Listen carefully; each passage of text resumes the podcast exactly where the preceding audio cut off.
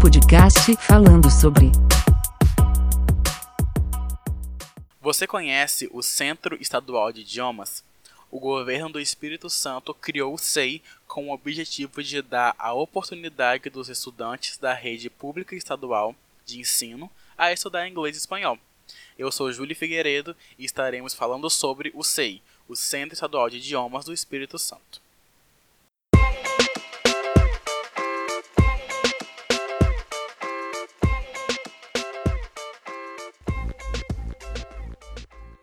As atividades do projeto tiveram início no ano de 2009, com quatro polos de atendimento no estado do Espírito Santo, localizados em Vitória, Vila Velha, Serra e Cariacica.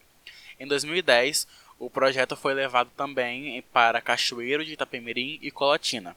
Em 2018, expandiu-se para Linhares e São Mateus, atendendo a 6.330 alunos em oito unidades de funcionamento. O processo de seleção é realizado anualmente no início do ano letivo, conforme um edital divulgado nas escolas, no Diário Oficial do Espírito Santo, no site e nas redes sociais da Secretaria de Educação do Estado, a SEDU. O SEI, além de promover o aprofundamento dos estudos em uma segunda língua, promove também a mobilidade acadêmica dos estudantes por meio do programa de intercâmbio. Esse programa é uma ação realizada desde 2010, com o objetivo de promover a mobilidade acadêmica dos estudantes. Quem possuir bons resultados no curso pode concorrer às bolsas. O programa de intercâmbio é desenvolvido nas modalidades High School, com duração de seis meses, em uma escola regular de ensino, e o curso intensivo de inglês ou espanhol, com duração de três meses em uma escola de línguas, o programa contempla uma imersão em outra cultura, pelas vivências cotidianas nos quais nós estudantes estaremos inseridos, uma residência em casa de família, seguro saúde, vistos consulares, ajuda de custo, emissão de passaporte, locomoção, além, é claro, da experiência de estar ali. Desde sua criação até o ano de 2019, já participaram do programa 503 alunos. Bom, agora é o momento em que eu vou contar a minha experiência pessoal. Né? Chegou o momento de falar como eu cheguei até o SEI, até o Centro de Idiomas, como que eu consegui estar no intercâmbio, que é o motivo desse podcast estar existindo, do falando sobre estar existindo, é o, o intercâmbio. E eu vou explicar melhor como tudo isso aconteceu. Bom, em 2018 eu entrei para o primeiro ano do ensino médio na rede estadual e logo no primeiro mês de aula, eles divulgaram as vagas para o SEI em Linhares, que é a minha cidade. Eu fiz minha inscrição, deu tudo certo, e em agosto as aulas no SEI se iniciaram.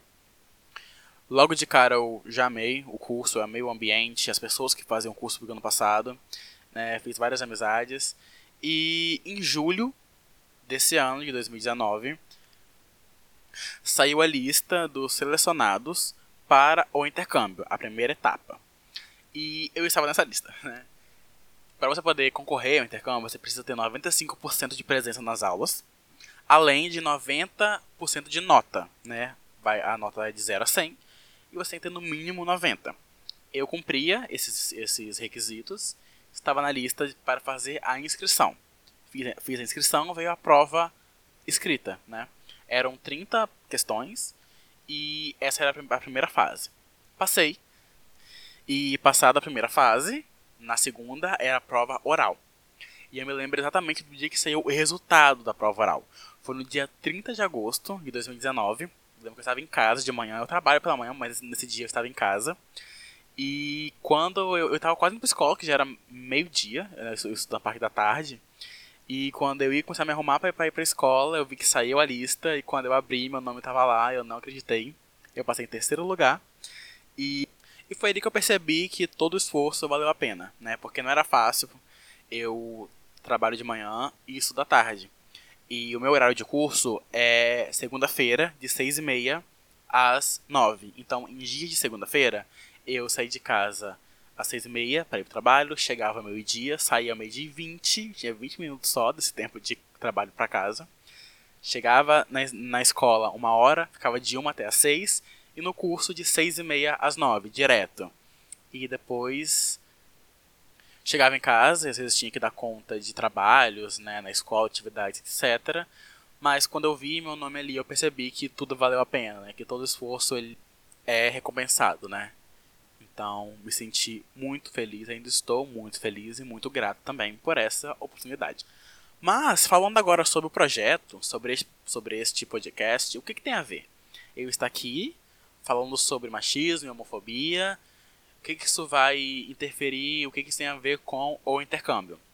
Bom, passado as provas é, escritas e orais, depois disso existe mais uma etapa. Não é um requisito, porque nós vamos sim para o intercâmbio, mas é mais uma etapa que é um projeto social.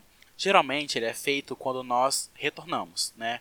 Depois que a gente passa o tempo lá, quando a gente volta, a gente faz esse projeto. Mas esse ano eles preferiram inverter. Eu achei até interessante fazer isso, acho bem. É, bem melhor realmente fazer assim. E o projeto consiste basicamente em nós, que somos os intercambistas, fazermos esse. escolhermos um tema e trabalhar esse tema, executar esse tema do jeito que a gente quiser. O tema que eu escolhi foi é, o machismo e a homofobia na sociedade e como esses preconceitos nos afetam. E a maneira com que eu escolhi executar ele foi, de início, esse podcast, né, como eu trabalhei esse tema aqui, e em fevereiro de 2020, depois que as aulas retornarem, eu vou dar duas palestras, uma em cada turno, de manhã e à tarde, na escola que eu estudo, aqui na minha cidade, talvez também no Senai, onde, eu trabalho. Vou ver se eu consigo dar, eu não sei, eu tenho que conversar lá com, a direção de lá. Aí eu vou transformar esse podcast em uma palestra, em uma apresentação. E o meu projeto é esse. Cada um de nós, intercambistas que fomos selecionados, é, cada um escolheu o tema à sua maneira. O tema que sente mais vontade de poder discutir, que acha que precisa ser discutido, mais relevância etc. Então, cada um tem um projeto, eu, eu sei de alguns e estão bem legais. E o meu é esse, basicamente. A partir de agora eu vou focar realmente na palestra, né? Eu fiz os, os roteiros desse, desse podcast e é embasado neles que eu vou projetar a minha apresentação ano que vem para os alunos da escola em que eu estudo. E é isso, basicamente.